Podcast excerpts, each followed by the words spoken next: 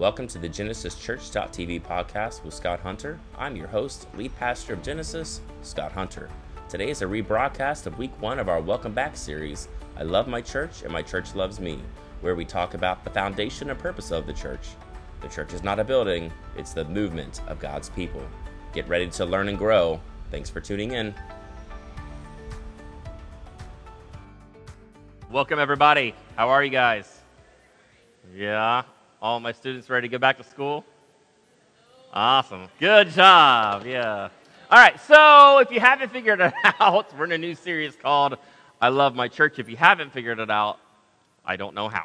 All right. So, it is I Love Church Loves Me. And today I'm going to introduce a concept to some of you that, that might be a little bit different. Um, and it's wrapped around one centralized idea, and that it is this the church was born as a movement, and that movement is still moving. The church was born as a movement, and that movement is still moving. I love the church, I love our church. But, you know, I, I don't really know what comes to your mind when you, when you hear that word or when you feel someone speaks the word church, like what, what kind of feelings come up, or chances are, though, whatever it is, it's a far cry from what the first church people thought and experienced. Because nobody was bored in the first century, right? There were no boring churches because guess what?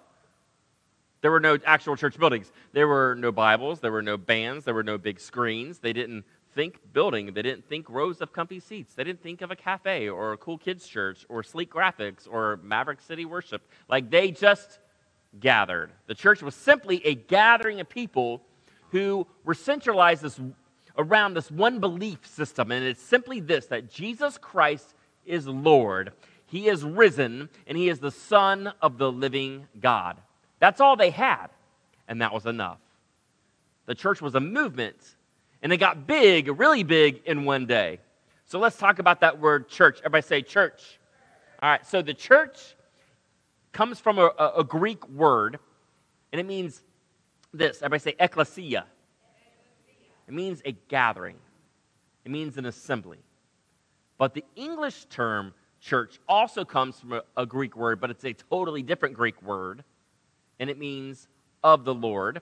It's picked up and it was adapted by the Goths. So the Goths, we can worry about that later, baby girl.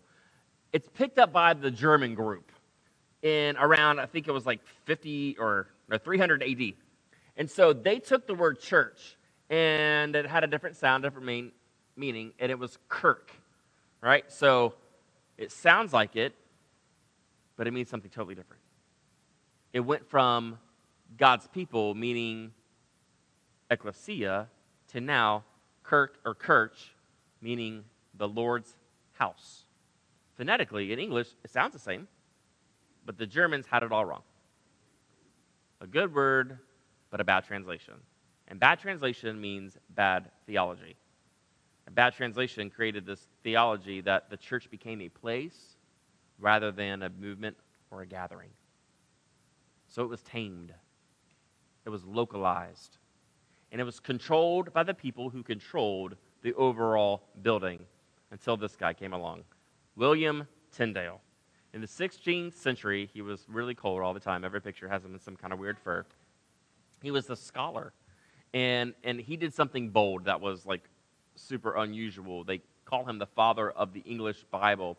So he took the original Hebrew and the original Greek and translated those things into English, and which is why you have your Bible today. And it was scandalous at the time. I, yes, it was scandalous, I tell you. Why? Because it gave away the power of the church. It said to the bishops of the Church of England, listen, I'm going to put scripture into the commoner's hands. Anyone and everyone should have access to the Word of God. He said this if God spare my life ere many years, I will cause a boy that driveth a plow to know more of the scripture than thou dost. Meaning, this guy is going to know just as much of the Bible as you guys do, that you who are in power, I'm going to know the Word of God just as much as you do. And in 1524, he fled from England to Germany, and there was printed the very first Testament, the New Testament, was published in English. And Tyndale took this translation of the Bible and he began to continue to build on it in the Old Testament. And while all that was happening, he got betrayed by his best friend. And they hung him and burned him at the stake in 1536. Yeah, you're like, church people do that kind of stuff? Well, the first church people nailed Jesus Christ to a cross. So anybody that has an evil lurking on the inside of them, sometimes it just comes out and shows off in a way that we wouldn't want it to be done. But Christ's word still prevailed. And one of the things that drove leaders crazy in the day was that ecclesia was the translation that Tyndale gave, rather than the church building. See, he said it is a movement, it is a force, and it focused on people, not a place. Now, why did I tell you all that? Because William Tyndale was 100% right. In Matthew 16, we see the first reference to the church, to God's people in the New Testament. Jesus begins to ask his disciples, and the people were saying this and that about Jesus, and he says, Okay, but who do you say that I am? Right? What is the word on the street? And do you believe the same thing?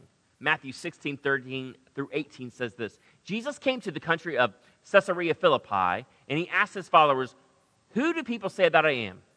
Who do they say that the Son of Man actually is? And they say, Well, some say that you're John the Baptist reincarnated.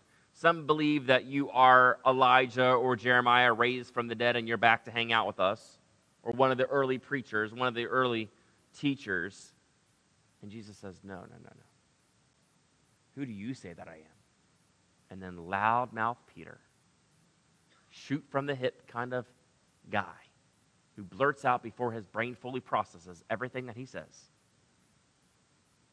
says something that is so unbelievably profound that it probably shocked everybody in the room. He says, You are the Christ, the Son of the living God. Jesus said to him, Simon, son of Jonah, you were happy because you did not learn this from a man. My Father in heaven has shown you this. He says, God Himself has revealed something to you, Peter. And He says, And I tell you that you are Peter, which means in this moment He calls him the rock. And He says, On this rock, on these principles, on this belief, I will build my church. My people will believe that I am the Christ, the Son of the living God. And there's nothing in all of hell that will stop this movement from going forward. Two months later, after that, the resurrection of Jesus Christ happened. 57 days after that, the gathering of his people launched the church. Luke in Acts, the same guy that wrote Luke, it's a continuation. Luke Acts, that's how you should read it. He tells us that after the resurrection, Jesus spent 40 days walking around, hanging out, teaching his disciples. And he said, Don't go into public until the Holy Spirit shows up and baptizes you, dunks you in this power that he has waiting for you to set you on fire so that you can be sent out and to go change the world. Look at Acts 1 6 through 8. So when they met together, they asked him, Lord, are, are you at this time going to restore all the kingdom of Israel? So when the Holy Spirit shows up, is that what's going to happen, God? See, they didn't understand much about the church. They didn't understand what God's vision looked like. They were waiting for the newest, the new Jewish kingdom to, to be announced that Jesus would be king. They're like, well, it's all about us, it's all about the Jews. And Jesus was like, no, it's all about the world. Look at verse 7. He replied, The Father alone has the authority to set those dates and times, and they're not for you to know. Verse 8. But you will receive power when the Holy Spirit comes upon you, and you will be my witnesses, telling people about me everywhere. Everybody say everywhere. Everywhere, and anyone that will listen. Jerusalem, Judea, and Samaria. He says, Samaria, the people that the Jews hate. Why? Because they were a mixed breed of holy people and people who did not love God, hate God, everything about Him they did not want. And they bred together and they made this race of Samaritans. God says, Go even tell them. Go tell everyone. He says, In case I'm not making myself clear to the very ends of the earth, to anyone and everyone who will listen and believe in me that I am the Christ, the Son of the living God, and I came to rescue all. Witness in the Greek here means one who testifies or one who affirms something as truth. He says, You are going to go testify. You're going to go to proclaim me. Proclaim that I am alive. You saw it firsthand. You witnessed it. Now go. Go and tell. And make everybody that you come in contact with a disciple, a follower of me. Teach what I've taught you. Live out what I have taught you to do. And baptize people in my name. And then they all must have thought, us? nah, right? My brain would have been reeling, go to the ends of the earth. I don't got an Uber that can take me there, right? Who's going to listen? How am I going to tell them? Where am I going to go? Where am I going to stay? You picked a handful of sweaty old half of us are fishermen, plus Mary, and we got to go change the world. They went back to Jerusalem, waited two weeks. Luke, who researched all of this, says they were all gathered in this room, and it was the apostles and some women who were the ones that traveled with Jesus, including Mary, and get this, all the brothers of Jesus. They believed. The one who grew up in their household that they all scoffed at believed. And then on the day of Pentecost, which was a Jewish feast where everybody showed up into the center of Jerusalem. They would come from all over the world. They were Jews, they were converts from, every, from everywhere gathered into this place to celebrate this feast day. And then the Holy Spirit shows up and falls on men and women in the room, and they have this weird evidence. They spoke in tongues that they didn't even understand, meaning that they were speaking languages that they didn't get. And they began to emerge from this place, and they were speaking the dialect and the languages of everybody around town yet they did not know how to speak the Spanish. Right? They came out into the streets, and people were all like, How are these Galileans speaking my dialect? How are they telling me that Jesus Christ is the risen Son of God in my language when they don't speak the language? They're just plain fishermen. The whole world, their head spun. Luke lists 14 different groups that heard their own language on that day, and it was not a Jewish thing any longer. It was not a Jewish movement. It was not a Jewish message. Jesus was right. This was a message for the entire world, for God so loved the world that anyone who would just simply believe in him would not perish but would inherit eternal life. And they stopped and asked, What in the world does this mean? I'm challenging you today as you hear the gospel of Jesus Christ, to pause yourself and, and think, what in the world is he saying? What does this mean for my life?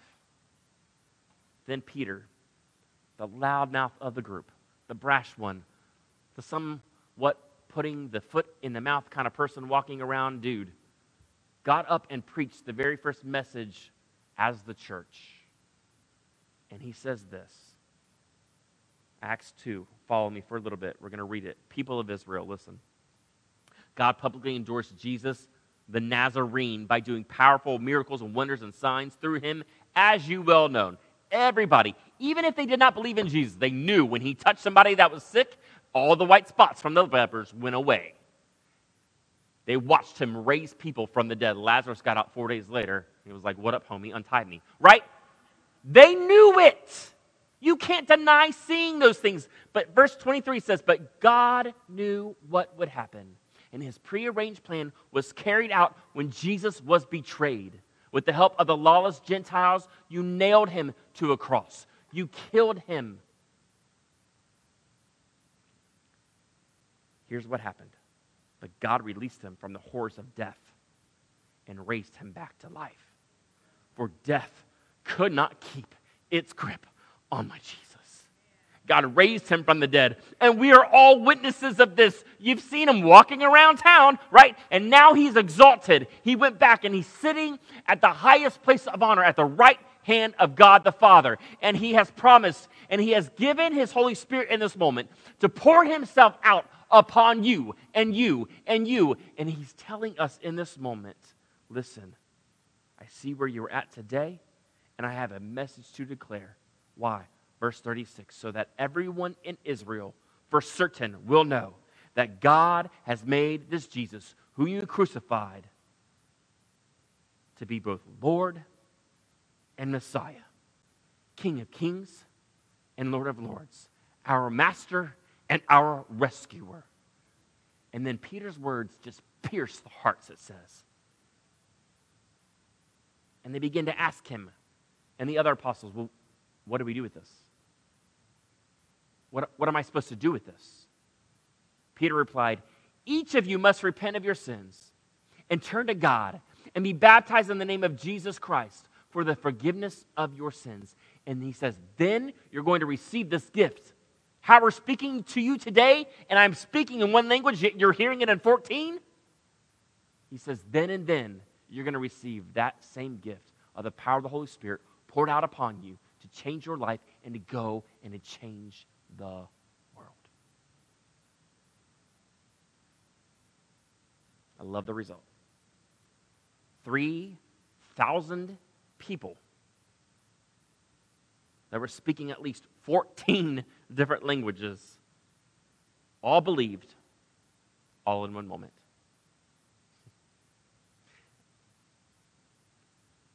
And I hear a lot of people say, well, I don't, I don't want to go to a big church. I hope we don't get too big. And I say to you, well, you would not have enjoyed opening day. And you might not enjoy heaven. Yeah, the church should remain small. That's why we have small groups called G groups, because they meet all over the city and they multiply. But Sunday services, they should be packed. There should not be an empty seat in this place. There should be someone sitting next to you that needs to hear the gospel so bad that you literally want to like shake them and say, Would you t- take Jesus home with you today, please? Like that's how big it should be. You see, it was just like Jesus predicted. The church was a gathering of people that rallied around the one idea that Jesus Christ is the resurrected King of Kings and He is the Son of the living God. You couldn't go to church because you were the church. And the church wasn't for church people. Why? Because there weren't any. It wasn't about a location, which one you're going to go to, which one you're going to. There wasn't any. The church wasn't about a style or a feel or any kind of ritual. Guess what? Because there wasn't any. The mission of the church was doing one thing create followers of Jesus Christ.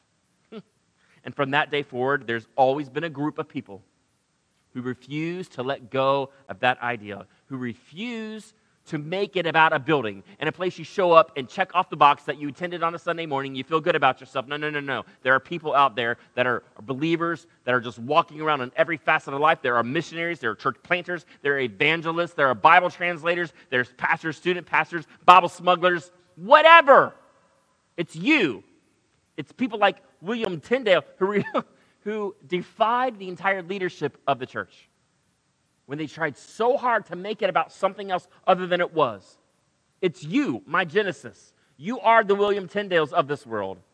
It's people like you who show up and give and serve, who spend all day on a Saturday at a quarter till six in the morning and leave when it's dark to build a handicap accessible ramp so that people who cannot climb up on the stage can get up here. It's people who, who believe that you are to be an inviter. It's people like you who cheer when somebody's baptized and shows up without a shirt on and flex for the whole church like two weeks ago. Best memory ever as a pastor. When you, re- the shirtless person was a boy. All right, just throwing that out there.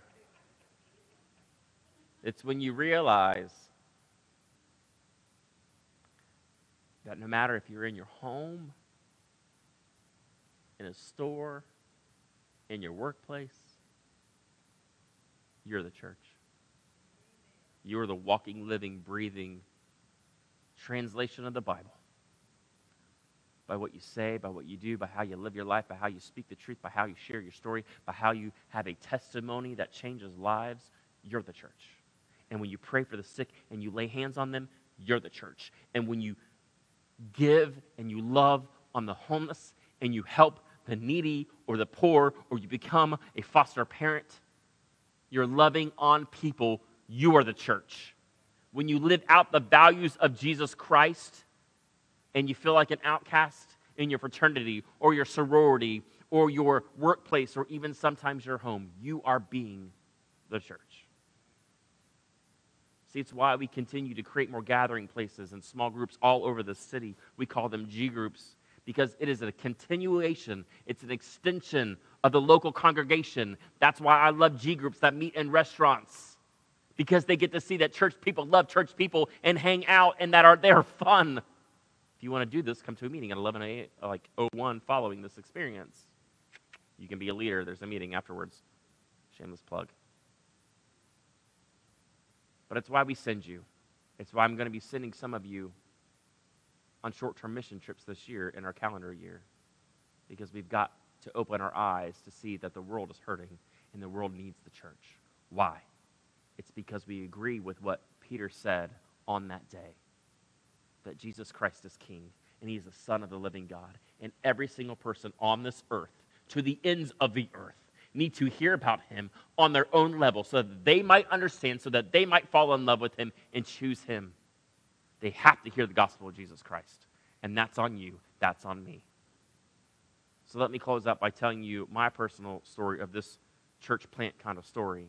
Years ago, before I even had kids, my wife and I came here to plant this church and to help plant it. And it wasn't because I love the Noles, although I did as a kid because I grew up in the 90s when we were winners. And it's not because I wanted just to move to Florida because it was sunny, although that's nice. Or that we were a short drive from the beach. No. I had an urgency. We had an urgency. We had a calling. Our lives needed something different, and, and this city needed something different, something completely opposite of what it had at the time, something that would radically shift the paradigm of what church had become. When we planted Genesis, we said we wanted to be a church that was real, a real church for real people. I remember the first banner that I put up on the columns that I designed that said, A real church for real people, big, bold, right before you walk in the front door. And again, if you listen to that, you can make it sound like we were talking about a building for people to walk into, if you want to hear it that way. But the point of the message was this that God's church is a group of people who just need to be real that they're not going to have their life all put together when they show up before they come to Jesus. We're all going to have a messy life. But if we will come together, mess and all, God would redeem us, God would cleanse us, God would bind us all together, and God would give us a new start, a new Genesis. And then somehow, God was going to take the mess of your life, my life, your life over there, put it all together, clean us up, make us holy, and then make something beautiful out of the disaster that we are. And blow apart this perception that the church is perfect, full of perfect people that do perfect things on a perfect Sunday. No, no, no, no. We're real. We all got baggage. We all come from some kind of brokenness, but whole. When we wrap our lives around the message that Jesus is the resurrected Lord, that He wants my life, that He wants your life, and He wants to redeem us and make something amazing out of us and do something in us and through us. That's you and you and you and you and me. Then together we make something beautiful out of the mess that we are. and that's the kind of church that I wanted to be a part of. That's the kind of church that I wanted to lead. That's the kind of church I still want to lead today. And I love our church for the fact that we're still the same that we were then as we are today. Nobody expects you to come in here and have your stuff together. That's a joke. We're all going to struggle. Even in your spiritual walk, if you're a believer, you're still going to struggle at some capacity with something. But the cool thing is, as your church, your life is only going to get better as we do life together. You're only going to grow stronger when Christ is at the center of who you are and what you believe and what you do and how you live out your life as a person and together as a congregation. When we have that as a mission, to know Christ and to make him known. That's when we stop being a location and we start being a movement. Man, what we've done over the last 19 years, it's remarkable. But it's all because Christ was the center of everything that we do. everything that we say, everywhere that we go, how we love different segments of the population that no one is even willing to reach.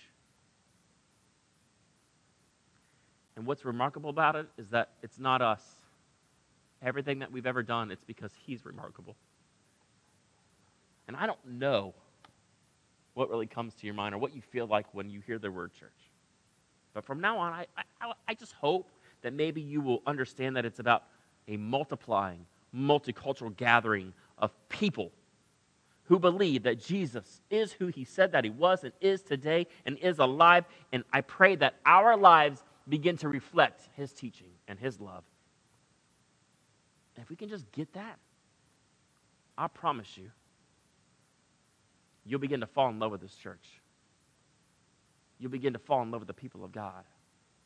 God's local church group that we call Genesis, man, the more you hang out with one another, the more that you're going to love one another. And in turn, you're going to realize my church loves me back. Why? Because the church is supposed to love one another. Do you realize that's what Paul says? That's how the entire world is going to know whether or not you are a disciple of Jesus Christ. Not how you treat strangers, not how you treat unbelievers, but how you treat one another in the church. That turns the world on to what you've got. Because the church loves each other. The church is supposed to want to do life together, to laugh, to cry, to cheer each other on, to hang out, to celebrate those cool big moments with you, and then to mourn with you during some hard seasons of your life. The church becomes family. It's why we say welcome home. Because we're a real group of people. Authentic, genuine, no pretense. Real. I'm not fake up here with you ever. Sometimes I wish I were, because I tend to overshare the mess of my life.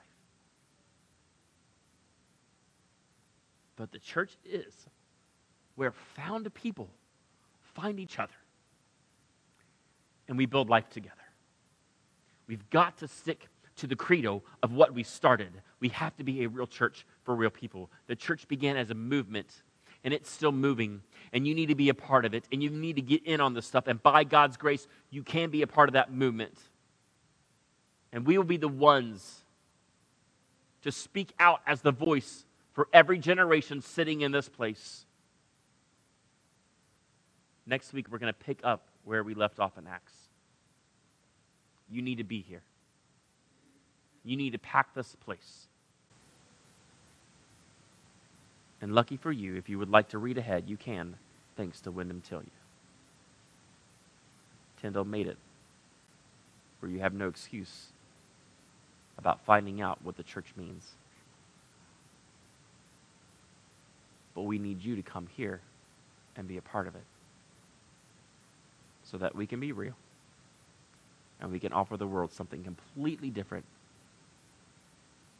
than what they think about church when they hear it. Let's be a real church for real people. Let's know Christ and make him known. Let's pray. This has been another podcast of GenesisChurch.tv with Scott Hunter, lead pastor of Genesis Church in Tallahassee, Florida. Tune in each Sunday at 929 or 1101 on YouTube, Vimeo, Facebook, and live.genesischurch.tv or visit us in person at 4070 Mission Road here in Tallahassee. Catch us for weekly messages and midweek interviews and encouragement here on the GenesisChurch.tv podcast.